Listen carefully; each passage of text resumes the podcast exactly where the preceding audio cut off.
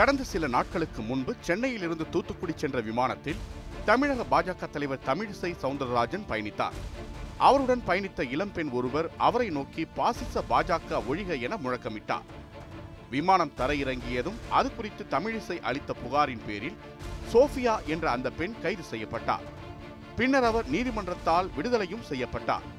அந்த சம்பவம் குறித்து செய்தியாளர்களிடம் பேசிய தமிழிசை, அந்த பெண்ணின் பின்னணியில் ஏதேனும் ஒரு இயக்கம் இருக்கலாம் என குற்றம் சாட்டினார். இது போன்ற விவகாரங்கள் நம் மக்களுக்கு புதிதல்ல. ஏதேனும் ஒரு சம்பவம் நடக்கும்போது அதன் பின்னணியில் இயக்கங்கள் ஏதாவது இருக்கலாம் என குற்றம் சாட்டுவது அரசாங்கங்களின் அதன் பிரதிநிதிகளின் வழக்கம். அதேபோல் உலகில் நடக்கும் எல்லா சம்பவங்களுக்கும் ஒரு இயக்கம் அல்லது ஒரு கூட்டம்தான் காரணம் என்ற எண்ணமும் இந்த சமூகத்தில் பெரும்பாலானவர்களுக்கு உண்டு. அதனை மிக ஆழமாக நம்பும் ஒரு கூட்டம் இங்கு இருக்கிறது. இணையவாசிகளின் மொழியில் சொன்னால், உலகில் நடக்கும் எல்லா நிகழ்வுகளையும் ஒரு கூட்டம்தான் தீர்மானிக்கிறது. வேடிக்கையாக சொன்னால், இழிவுநாட்டிகளின் சதி. உலக அரசாங்கங்களில் உளவு அமைப்புகளை குறித்து அப்படி பல செவி வழி செய்திகள் உண்டு. அப்படிப்பட்ட கதைகளை அதிகம் கொண்ட அமைப்பு இஸ்ரேலின் மொசாத். உலக அரசியலின் பல சம்பவங்களை தீர்மானிக்கும் அமைப்பாக அதுதான் இருக்கிறது என்ற குற்றச்சாட்டு மொசாத் மீது அல்லது இஸ்ரேல் மீது உண்டு. உலகின் மொத்த இயக்கத்தையும் இருபதாயிரம் சதுர மைல் அளவு கொண்ட ஒரு சின்ன நாடு அல்லது அதன் உளவு அமைப்பு எவ்வாறு தீர்மானிக்க முடியும் என்ற சந்தேகமும் கேள்வியும் உங்களுக்கு எழக்கூடும். உலகின் எல்லா நாடுகளிலும் தனக்கான உளவாளிகளை வைத்துக் கொண்டு தங்களுக்கான காரியங்களை இஸ்ரேல் சாதித்துக் கொள்கிறது என்பவர்களும் இருக்கிறார்கள். அதற்கு அவர்கள் உதாரணமாக காட்டுவது இந்தியாவை. இந்திய அரசியலில் முக்கிய பங்கு வகித்த வகிக்கின்ற அரசியல்வாதி ஒருவர் இஸ்ரேலின் ஏஜென்ட்டாக செயல்படுகிறார் என்ற அதிக ஆதாரங்கள் இல்லாத குற்றச்சாட்டு வெகு நாட்களாக வைக்கப்படுகிறது. அதற்கு ஆதாரமாக இந்தியாவில் நடைபெற்ற சம்பவம் ஒன்றும் காட்டப்படுகிறது. மொசாத் அவ்வளவு சக்தி வாய்ந்த அமைப்பா என்ற கேள்வியை முன்வைத்தால் பதில் ஆம் என்பதாகத்தான் இருக்கும். மொசாத் உலகின் அதிக சக்தி வாய்ந்த மூன்றாவது மிகப்பெரிய உளவுத்துறை. ஆனால் முதல் இரண்டு இடங்களில் இருக்கும் சிஐஏ, எம் சிக்ஸ்டீன் மற்றும் கே ஜி பி ஆகிய உளவு அமைப்புகளை விடவும் மிகவும் சக்தி வாய்ந்த அமைப்பு மொசாத். இஸ்ரேல் அரசாங்கத்தால் அதிகமான அதிகாரங்கள் மொசாத்திற்கு வழங்கப்பட்டுள்ளன. மொசாத்தின் வலிமைக்கு இந்த சம்பவம் மிகச்சிறந்த உதாரணம். அர்ஜென்டினா அரசாங்க வட்டாரம் மிகவும் பதட்டமான நிலையில் இருந்தது. சர்வதேச அளவில் மிக பெரும் தலைகுனிவு ஒன்று அந்த நாட்டுக்கு ஏற்படுத்தப்பட்டிருந்தது. அர்ஜென்டினாவின் இறையாண்மையையே கேள்விக்குள்ளாக்கும் வகையிலான சம்பவம் ஒன்று நடந்தேறியிருந்தது. அந்த சம்பவத்தை நடத்தி காட்டியது சாட்சாத் மொசாத் தான். அர்ஜென்டினாவுக்குள் புகுந்த பன்னிரண்டு உளவாளிகளை கொண்ட மொசாத் டீம் ஒன்று ஒட்டுமொத்த அர்ஜென்டினா அரசாங்கத்தின் கண்களிலும் மண்ணை தூவிவிட்டு ஒருவரை அர்ஜென்டினாவில் இருந்து தூக்கிச் சென்றிருந்தது. அவர் பெயர் ரிகார்டோ கிளமெண்ட். அவர் ஒரு மெக்கானிக். யார் அந்த ரிகார்டோ கிளமெண்ட்? ஒரு மெக்கானிக்கு எதற்கு மொசாத் தேடியது? அவ்வளவு ரிஸ்க் எடுத்து எதற்காக அவரை அர்ஜென்டினாவில் இருந்து கடத்தினார்கள் என்ற கேள்விகள் எழக்கூடும். ரிகார்டோ கிளமெண்ட் என்பது அவரது புனை பெயர். அந்த பெயரை வைத்துக் கொண்டு அவர் இலக்கியமெல்லாம் எழுதவில்லை. அர்ஜென்டினாவில் தலைமறைவாக இருந்தார். அவர் ஜெர்மனியைச் சேர்ந்தவர். அவரது உண்மையான பெயர் அடால்ஃப் ஐக்மன். அவர் ஒரு நாஜி, ஹிட்லரின் நெருங்கிய சகாக்களில் ஒருவர். உலகம் பார்த்த மிக கொடூரமான இனப்படுகொலைகளில் ஒன்றான ஹோலோகாஸ்ட் படுகொலைகளை முன்னின்று நடத்தியவர். ஹோலோகாஸ்ட் படுகொலை முறைக்கான ஐடியாக்களை ஹிட்லருக்கு கொடுத்ததும் ஐக்மன் தான். சுருக்கமாக கூறினால், லட்சக்கணக்கான யூதர்களை துடிதுடிக்க கொன்ற கொடுங்கோல் திட்டத்தின் சூத்திரதாரி. அர்ஜென்டினாவில் இருந்து அவரை கடத்துவதற்கு மொசாத்திற்கு இந்த காரணங்கள் போதுமானதாக இருக்கும் தானே. இரண்டாம் உலகப் போருக்கு பின்னர் ஜெர்மனியிலிருந்து தப்பிய அடால்ஃப் ஐக்மன் அர்ஜென்டினாவில் தஞ்சம் புகுந்திருந்தார். தங்களுக்கென்ற இஸ்ரேல் என்ற தனிநாட்டை உருவாக்கியிருந்தனர் யூதர்கள். ஹிட்லரையும் சேர்த்து நாஜி படையில் முக்கிய இடம் வகித்த எல்லோரையும் இஸ்ரேல் தேடிக்கொண்டிருந்தது. இரண்டாம் உலகப் போரில் ஹிட்லர் சாகவில்லை என உறுதியாக நம்பியது இஸ்ரேல். அந்த தேடப்படும் பட்டியலில்தான் ஐக்மனும் இருந்தார். உலகம் முழுவதும் சல்லடை போட்டு ஐக்மனை தேடியது இஸ்ரேல். கிட்டத்தட்ட பத்து ஆண்டு கால தேடலுக்கு பின்னர் ஐக்மனின் இருப்பிடம் கண்டறியப்பட்டது. ஐக்மன் அர்ஜென்டினாவில் இருப்பதை கண்டறிந்த மொசாத் தனது உளவாளிகளை களமிறக்கியது. சில நாட்கள் ஐக்மனை கண்காணித்த மொசாத் அவரை கைது செய்தது. இஸ்ரேலுக்கு அவர் உயிருடன் கொண்டு வரப்பட வேண்டும் என உத்தரவிடப்பட்டிருந்ததால் அவரை கடத்த முடிவெடுத்தார்கள். போலி பாஸ்போர்ட்டுகள் உருவாக்கப்பட்டன. அர்ஜென்டினா அதிகாரிகளின் கண்ணில் மண்ணை தூவிவிட்டு பியூனஸ் அயர்ஸிலிருந்து தனி விமானம் மூலம் இஸ்ரேலுக்கு அவரை கடத்திச் சென்றனர் மொசாத் உளவாளிகள். அடால்ஃப் ஐக்மனை நோயாளி என்று கூறி அர்ஜென்டினாவில் இருந்து கடத்தினர். ஐக்மனை மொசாத் உளவாளிகள் கடத்திய விதம் சுவாரஸ்யமான திரைக்கதை கொண்ட திரைப்படத்தை ஒத்தது. உண்மையில் அந்த சம்பவத்தை மையமாக வைத்து ஆபரேஷன் ஃபைனல் என்ற திரைப்படம் ஹாலிவுட்டில் எடுக்கப்பட்டிருந்தது. அந்த படம் இரண்டாயிரத்து பதினெட்டு செப்டம்பர் பதினான்கு அன்று வெளியாக இருக்கிறது.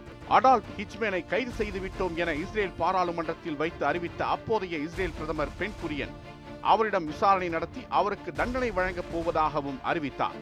அப்போதுதான் அந்த விஷயம் வெளி உலகுக்கு தெரிய வந்தது. அர்ஜென்டினாவிற்கு அது ஒரு கௌரவ பிரச்சனையாக மாறியிருந்தது. அப்போது நாடு விட்டு நாடு போவதற்கான சர்வதேச விதிகள் வகுக்கப்பட்டிருந்தன. ஆனால் எல்லாவற்றையும் காற்றில் பறக்க விட்டிருந்தது மொசாத். பொதுவாகவே உளவு அமைப்புகள் சர்வதேச சட்டங்கள் விதிகள் என எதையும் பின்பற்றுவதில்லை. ஆனாலும் சர்வதேச நீதிமன்றத்திலும் ஐநா சபையிலும் போய் நின்றது அர்ஜென்டினா. அடால்ஃப் ஐக்மனை தங்கள் வசம் ஒப்படைக்க வேண்டும் எனவும் நாங்கள் விசாரித்து தீர்ப்பளிப்போம் எனவும் சொன்னது அர்ஜென்டினா. ஆனால் அதனை ஏற்க மறுத்தது இஸ்ரேல். அதற்கு காரணம் இல்லாமல் இல்லை. அர்ஜென்டினா ஒரு நாஜி ஆதரவு நாடு. ஐக்மன் மீதான விசாரணையை தீவிரப்படுத்திய இஸ்ரேல் அவருக்கு மரண தண்டனை விதித்தது. ஆயிரத்து தொள்ளாயிரத்து அறுபத்தி இரண்டு ஜூன் ஒன்று அன்று தூக்கிலிடப்பட்டார் அடால்ஃப் ஐக்மன். இந்த விவகாரம் தொடர்பாக இஸ்ரேலை எச்சரித்தது ஐநா சபை. உலக நாடுகளின் அமைதியை குலைக்கும் வகையில் இஸ்ரேல் இனி செயல்படக்கூடாது என விமர்சித்த ஐநா பிற நாடுகளிடம் சட்டத்தை மீறும் இஸ்ரேலின் நடவடிக்கைக்கு கண்டனமும் தெரிவித்தது. இஸ்ரேலோ மொசாதோ அதற்காக பெரிதாக அலட்டிக் கொண்டதாக தெரியவில்லை. முதலில் இப்படி ஒரு ஆளை கடத்தி வந்த மொசாத் பின்னர் ஒரு போர் விமானத்தை ஒரு நாட்டிலிருந்து கடத்தி இஸ்ரேலுக்கு கொண்டு வந்தது. மிக் இருபத்தி ஒன்று ரஷ்யாவில் தயாரிக்கப்படும் போர் விமானங்கள். அந்த போர் விமானத்தின் தொழில்நுட்பத்தை கண்டறிய வேண்டும் என்ற ஆவல் அமெரிக்கா உள்ளிட்ட நாடுகளுக்கு இருந்தது. ஆனால் அவர்களால் அது முடியவில்லை. அதையும் மொசாத் சாத்தியமாக்கி காட்டியது. எகிப்திலிருந்து மிக் இருபத்தி ஒன்று ரக விமானங்களை கைப்பற்ற எடுக்கப்பட்ட முதல் கட்ட முயற்சி தோல்வியடைந்தது. பின்னர் ஈராக்கிலிருந்து போர் விமானத்தை கடத்த முடிவெடுத்தது மொசாத். ஈராக் அரசாங்கத்தின் மீதும் இராணுவத்தின் மீதும் அதிருப்தியில் இருந்த ஈராக் விமானி ஒருவர் மொசாத்திற்கு உதவினார். அவர் பெயர் முனிர் ரெட்வா. ஆயிரத்து தொள்ளாயிரத்து அறுபத்தாறாம் ஆண்டு ஆகஸ்ட் மாதம் ஈராக்கிலிருந்து விமானத்தை கடத்திய முனிர் ரெட்வா வெற்றிகரமாக அதனை இஸ்ரேலில் தரையிறக்கினார். இந்த விமான கடத்தல் சம்பவம் பின்னாளில் இராணுவ ரீதியாக பல வகையிலும் இஸ்ரேலுக்கு உதவியாக இருந்தது. உண்மையில் இஸ்ரேலின் இருப்பை தக்க வைத்ததில் மிக் இருபத்தி ஒன்று விமான கடத்தலுக்கு மிக முக்கியமான பங்கிருக்கிறது. உலகின் எல்லா உளவுத்துறைகளும் இதுபோன்ற நடவடிக்கைகளில் ஈடுபடும். சட்டவிரோதமாக மற்ற நாடுகளுக்குள் புகும். ஆனால் மொசாத்துக்கு மட்டும் ஒரு தனிச்சிறப்பு உண்டு. எல்லா நாடுகளும் தங்கள் நாட்டின் பாதுகாப்பை உறுதி செய்ய தங்கள் உளவுத்துறைகளை பயன்படுத்தும். ஆனால் இஸ்ரேல் என்ற நாடு உருவாக்கப்பட்டதிலேயே மொசாத்தின் பங்கு அதிகம். உலகின் பழமையான இனங்களில் ஒன்று யூத இனம். ஆனால் அவர்களுக்கென்று ஒரு நாடு கிடையாது. யூதர்களுக்கான நாடு ஒன்றை உருவாக்கி தந்து அந்த இனத்தை மீட்க ஒரு மீட்பர் வருவார் என்பது யூதர்களின் மத நம்பிக்கை. ஆனால் யூதர்கள் தங்களுக்கான நாட்டை தாங்களே உருவாக்கி கொண்டனர்.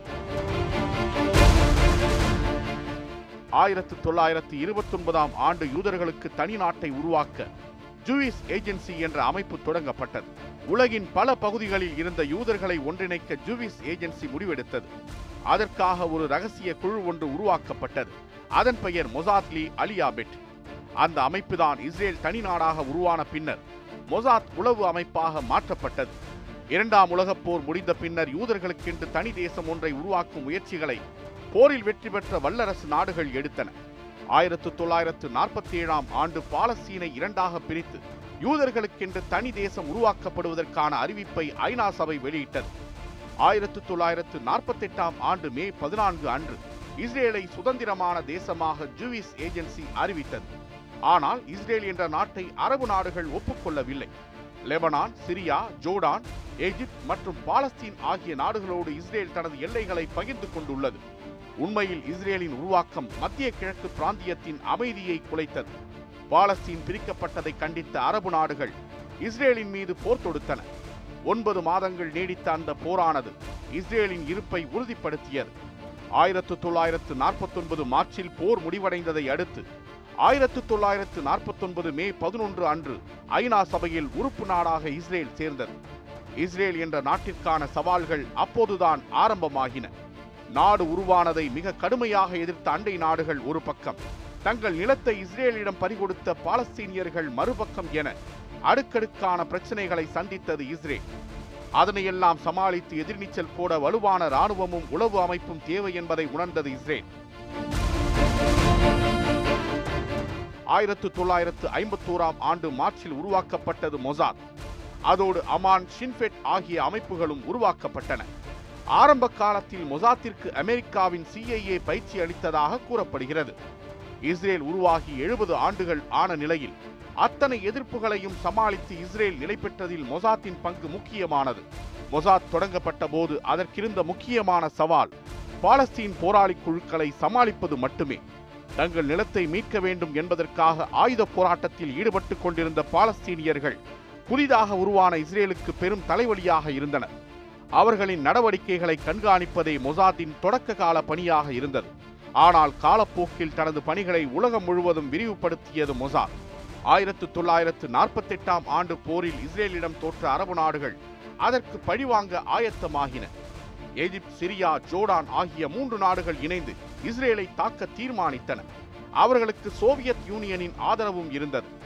இஸ்ரேலை அமெரிக்காவின் கள்ள குழந்தையாகவே சோவியத் பார்த்தது.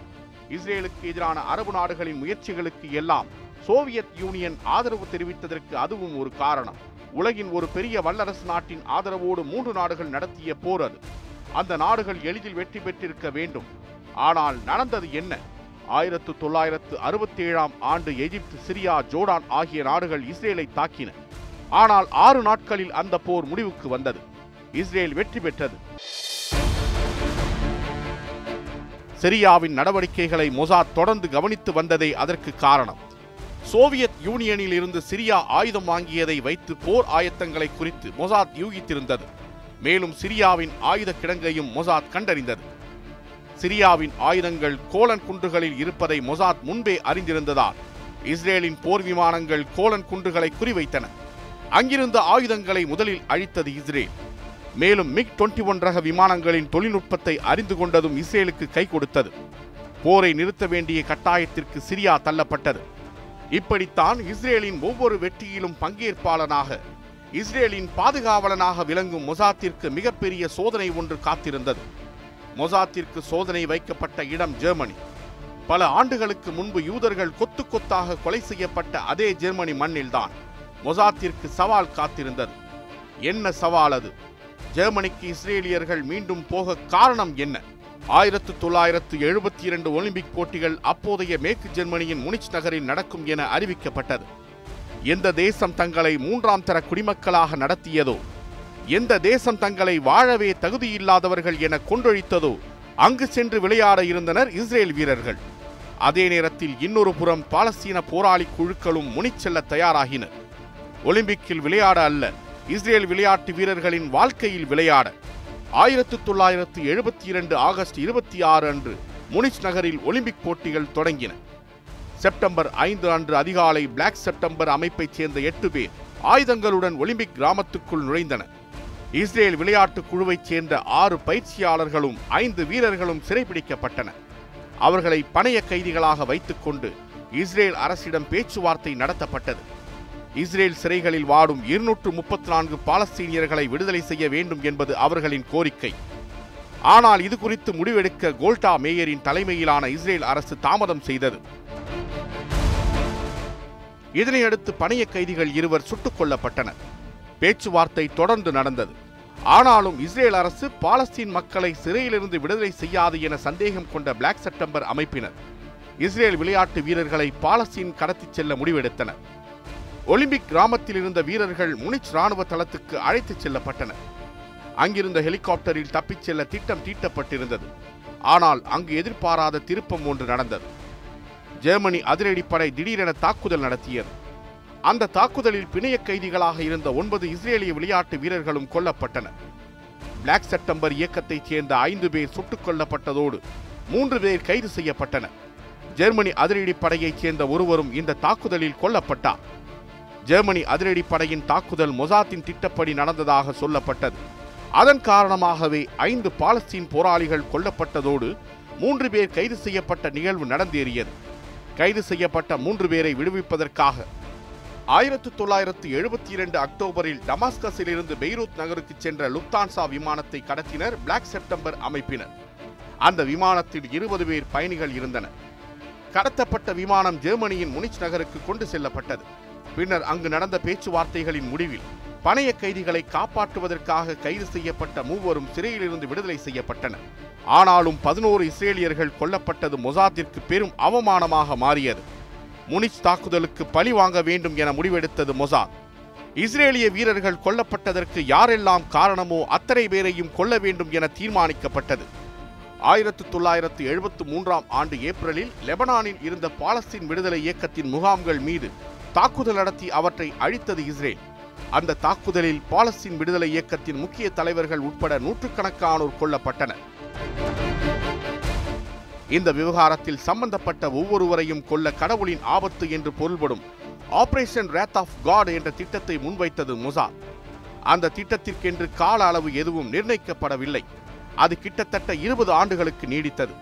ஆயிரத்து தொள்ளாயிரத்து எழுபத்தி இரண்டில் தொடங்கி ஆயிரத்து தொள்ளாயிரத்து தொண்ணூறுகளின் முற்பகுதி வரை அந்த திட்டம் நீடித்தது. பல்வேறு நாடுகளில் தலைமறைவாக இருந்த பிளாக் செப்டம்பர் அமைப்பைச் சேர்ந்த பலரும் கொல்லப்பட்டனர். முனிச் தாக்குதலுக்கு காரணமான எல்லோரையும் அழித்துவிட்டு தான் மொசாத் ஓய்ந்தது. தங்கள் தேசத்திற்கு எதிரானவர்கள் வேறு எந்த நாட்டில் இருந்தாலும் அவர்களை கொல்லும் அதிகாரத்தை மொசாத்திற்கு இஸ்ரேல் அரசாங்கம் தந்திருக்கிறது. இப்படி யாரையும் கொல்ல தரப்பட்டிருக்கும் அதிகாரம்தான் மற்ற நாடுகளின் உளவு அமைப்புகளுக்கும் மொசாத்திற்கும் இருக்கும் மிகப்பெரிய வேறுபாடு. மொசாத் தொடங்கப்பட்ட போது அதன் முக்கிய பணிகளாக வரையறுக்கப்பட்டது இவைதான்: இஸ்ரேல் நாட்டிற்கு இடையூறு தரக்கூடியவர்கள் குறித்த தகவல்களை திரட்டுதல், நாட்டிற்கு பிரச்சனை தருபவர்கள் யாராக இருந்தாலும் அவர்களை கொல்லுதல், யுத்தங்களுக்கு தேவையான திட்டங்களை தீட்டி அவற்றை செயல்படுத்தி வருதல், அரபு தேசங்களின் நடவடிக்கைகளை கண்காணித்தல், உலகமெங்கும் பரவியிருக்கும் அரபு இயக்கங்களின் செயல்பாடுகளை கண்காணித்தல். மேலும் மொசாத்திற்கென்று தனி இராணுவ அமைப்பு என்பது கிடையாது. ஆனால் மற்ற நாடுகளின் உளவுத்துறைகளில் இராணுவ அமைப்பு ஒன்று உண்டு. ஆனாலும் மொசாத்தின் அரசியல் கொலைகள் உலகெங்கும் பிரசித்தி பெற்றவை. குறிப்பாக இஸ்ரேலை எதிர்த்த பாலஸ்தீன் விடுதலை இயக்க தலைவர் யாசர் அராஃபத்தின் மரணத்தில் அதிகமான சந்தேகங்கள் முன்வைக்கப்படுகின்றன. அவர் மரணமடைந்து வெகு காலம் கழித்து இஸ்ரேல் அரசாங்கம் யாசரை கொலை செய்ததாக செய்தி வெளியில் கசியத் தொடங்கியது. யாசர் அராஃபத் பாலஸ்தீன் சந்தித்த மிக முக்கியமான தலைவர். இன்னும் சொல்லப்போனால் இருபதாம் நூற்றாண்டில் நாட்டினை இழந்திருந்த பாலஸ்தீனர்களுக்கு ஆறுதலாக கிடைத்த ஒரே தலைவரும் யாசர் அராஃபத் தான். கல்லூரி காலத்தில் அரசியல் ஈடுபாடு கொண்டிருந்த யாசர் அராஃபத் தொடக்கத்தில் ஆயுத புரட்சியின் மீது நம்பிக்கை கொண்டவராக இருந்தார். ஆயிரத்து தொள்ளாயிரத்து ஐம்பத்தி எட்டாம் ஆண்டு அல்ஃபதா என்ற அமைப்பை தொடங்கிய அராஃபத் பாலஸ்தீன விடுதலை இயக்கத்தில் தன்னை ஈடுபடுத்தி கொண்டார். ஆயிரத்து தொள்ளாயிரத்து அறுபத்தி ஏழில் நடந்த ஆறு நாள் போருக்கு பின்னர் பாலஸ்தீன விடுதலை இயக்கத்தின் தலைவராக யாசர் அராஃபத் பொறுப்பேற்றார். அவர் தலைவராக இருந்தபோது பாலஸ்தீன விடுதலை இயக்கம் பல தீவிரவாத செயல்களில் ஈடுபட்டதாக குற்றச்சாட்டு எழுந்தது. யாசர் அராஃபத் ஒரு வன்முறையாளர் என்றும் விமர்சிக்கப்பட்டார். ஆனால் ஆயிரத்து தொள்ளாயிரத்து எழுபத்தி நான்காம் ஆண்டு ஐநா சபையில் அராஃபத் ஆற்றிய உரை வரலாற்று முக்கியத்துவம் வாய்ந்தது. எனது ஒரு கையில் ஆலிவ் மரக்கிளையும் மற்றொரு கையில் விடுதலை போராட்டத்துக்கான துப்பாக்கியும் வைத்திருக்கிறேன். நான் எதை பயன்படுத்த வேண்டும் என்பதை உலகம் தீர்மானிக்கட்டும் என்றார். தான் அமைதி பாதைக்கு திரும்பி அரசியல் தீர்வை நோக்கி நகர விரும்புவதை இவ்வாறு அராஃபத் வெளிப்படுத்தியதாக கூறப்பட்டது. அராஃபத்தின் செயல்பாடுகளும் அப்படித்தான் இருந்தன. ஆயிரத்து தொள்ளாயிரத்து எண்பத்தி எட்டாம் ஆண்டு சுதந்திர பாலஸ்தீனை பிரகடனம் செய்தார் அராஃபத். ஆயிரத்து தொள்ளாயிரத்து தொன்னூற்று மூன்றாம் ஆண்டு இஸ்ரேலுடன் அமைதி ஒப்பந்தம் கையெழுத்தானது. இஸ்ரேலை பாலஸ்தீன் விடுதலை இயக்கம் அங்கீகரிப்பதாகவும் அப்போது அறிவிக்கப்பட்டது. அதன் காரணமாக யாசர் அராஃபத்துக்கு அமைதிக்கான நோபல் பரிசு வழங்கப்பட்டது. மேலும் இந்த ஒப்பந்தத்திற்கு காரணமாக இருந்த இஸ்ரேல் பிரதமர் ரபின், அமைச்சர் ஷிமோன் பெரஸ் ஆகியோரோடு சேர்த்து அராஃபத்துக்கு இந்த நோபல் பரிசு வழங்கப்பட்டது. பாலஸ்தீன் அதிபராக ஆயிரத்து தொள்ளாயிரத்து தொன்னூற்று நான்கில் பொறுப்பேற்ற அராஃபத்திற்கும் இஸ்ரேலுக்கும் சீக்கிரமே கருத்து வேறுபாடுகள் எழத் தொடங்கின. பாலஸ்தீன இயக்கங்களின் தீவிரவாத செயல்களை அராஃபத் தடுக்கவில்லை என குற்றச்சாட்டு எழுந்தது. தனது வாழ்நாளின் கடைசி மூன்று ஆண்டுகள் வீட்டுச் சிறையில் இருந்தார் யாசர் அராஃபத். கடந்த இரண்டாயிரத்து மூன்றாம் ஆண்டு அவருடன் இனி பேச்சுவார்த்தை நடத்த முடியாது என அறிவித்தது இஸ்ரேல். அடுத்த ஓராண்டுக்குள் அராஃபத் மரணமடைந்தார். அவர் மரணமடைந்து எட்டு ஆண்டுகள் கழித்து அவர் கொல்லப்பட்டிருக்கலாம் என சந்தேகங்கள் எழத் தொடங்கின. அவரது உடைகளில் படிந்திருந்த இரத்தம் உள்ளிட்ட உயிரியல் மாதிரிகளை சோதித்ததில் அவர் உடலில் புளூட்டோனியம் கலந்திருந்தது கண்டுபிடிக்கப்பட்டது. இதனால் அவர் கொல்லப்பட்டிருக்கலாம் என சந்தேகம் எழுப்பப்பட்டது. அந்த சந்தேகத்தை யாசர் அராஃபத்தின் மனைவி சுஹாவும் எழுப்பினார். அவரோடு பேச்சுவார்த்தை நடத்த முடியாது என இஸ்ரேல் அறிவித்த ஓராண்டில் அவர் மரணமடையவே இயல்பாக மொசாத்தின் மீது சந்தேகம் வந்தது. ஆனால் இஸ்ரேல் அந்த குற்றச்சாட்டை மறுத்தது. யாசர் அராஃபத்தின் அல்ஃபதாவை போல பாலஸ்தீனில் வலிமை வாய்ந்த மற்றொரு இயக்கம் ஹமாஸ் கடந்த இரண்டாயிரத்து பத்தாம் ஆண்டு ஹமாஸ் தலைவர் மஹமூத் அல் மபுவாவை துபாயில் வைத்து மொசாத் கொலை செய்ததாக துபாய் காவல்துறை குற்றம் சாட்டியது. அது தொடர்பாக அப்போதைய மொசாத் இயக்குனர் மெஹர் டேயானை கைது செய்ய வேண்டும் என இன்டர்போலுக்கு கோரிக்கை விடுத்தது துபாய் காவல்துறை. பாலஸ்தீனில் நடந்த இந்த படுகொலைகளை தாண்டி இந்தியாவில் நடந்த அதிமுக்கியமான அரசியல் படுகொலையான ராஜீவ் காந்தி கொலையில் மொசாத்துக்கு தொடர்பிருப்பதாக சந்தேகிக்கப்படுகிறது.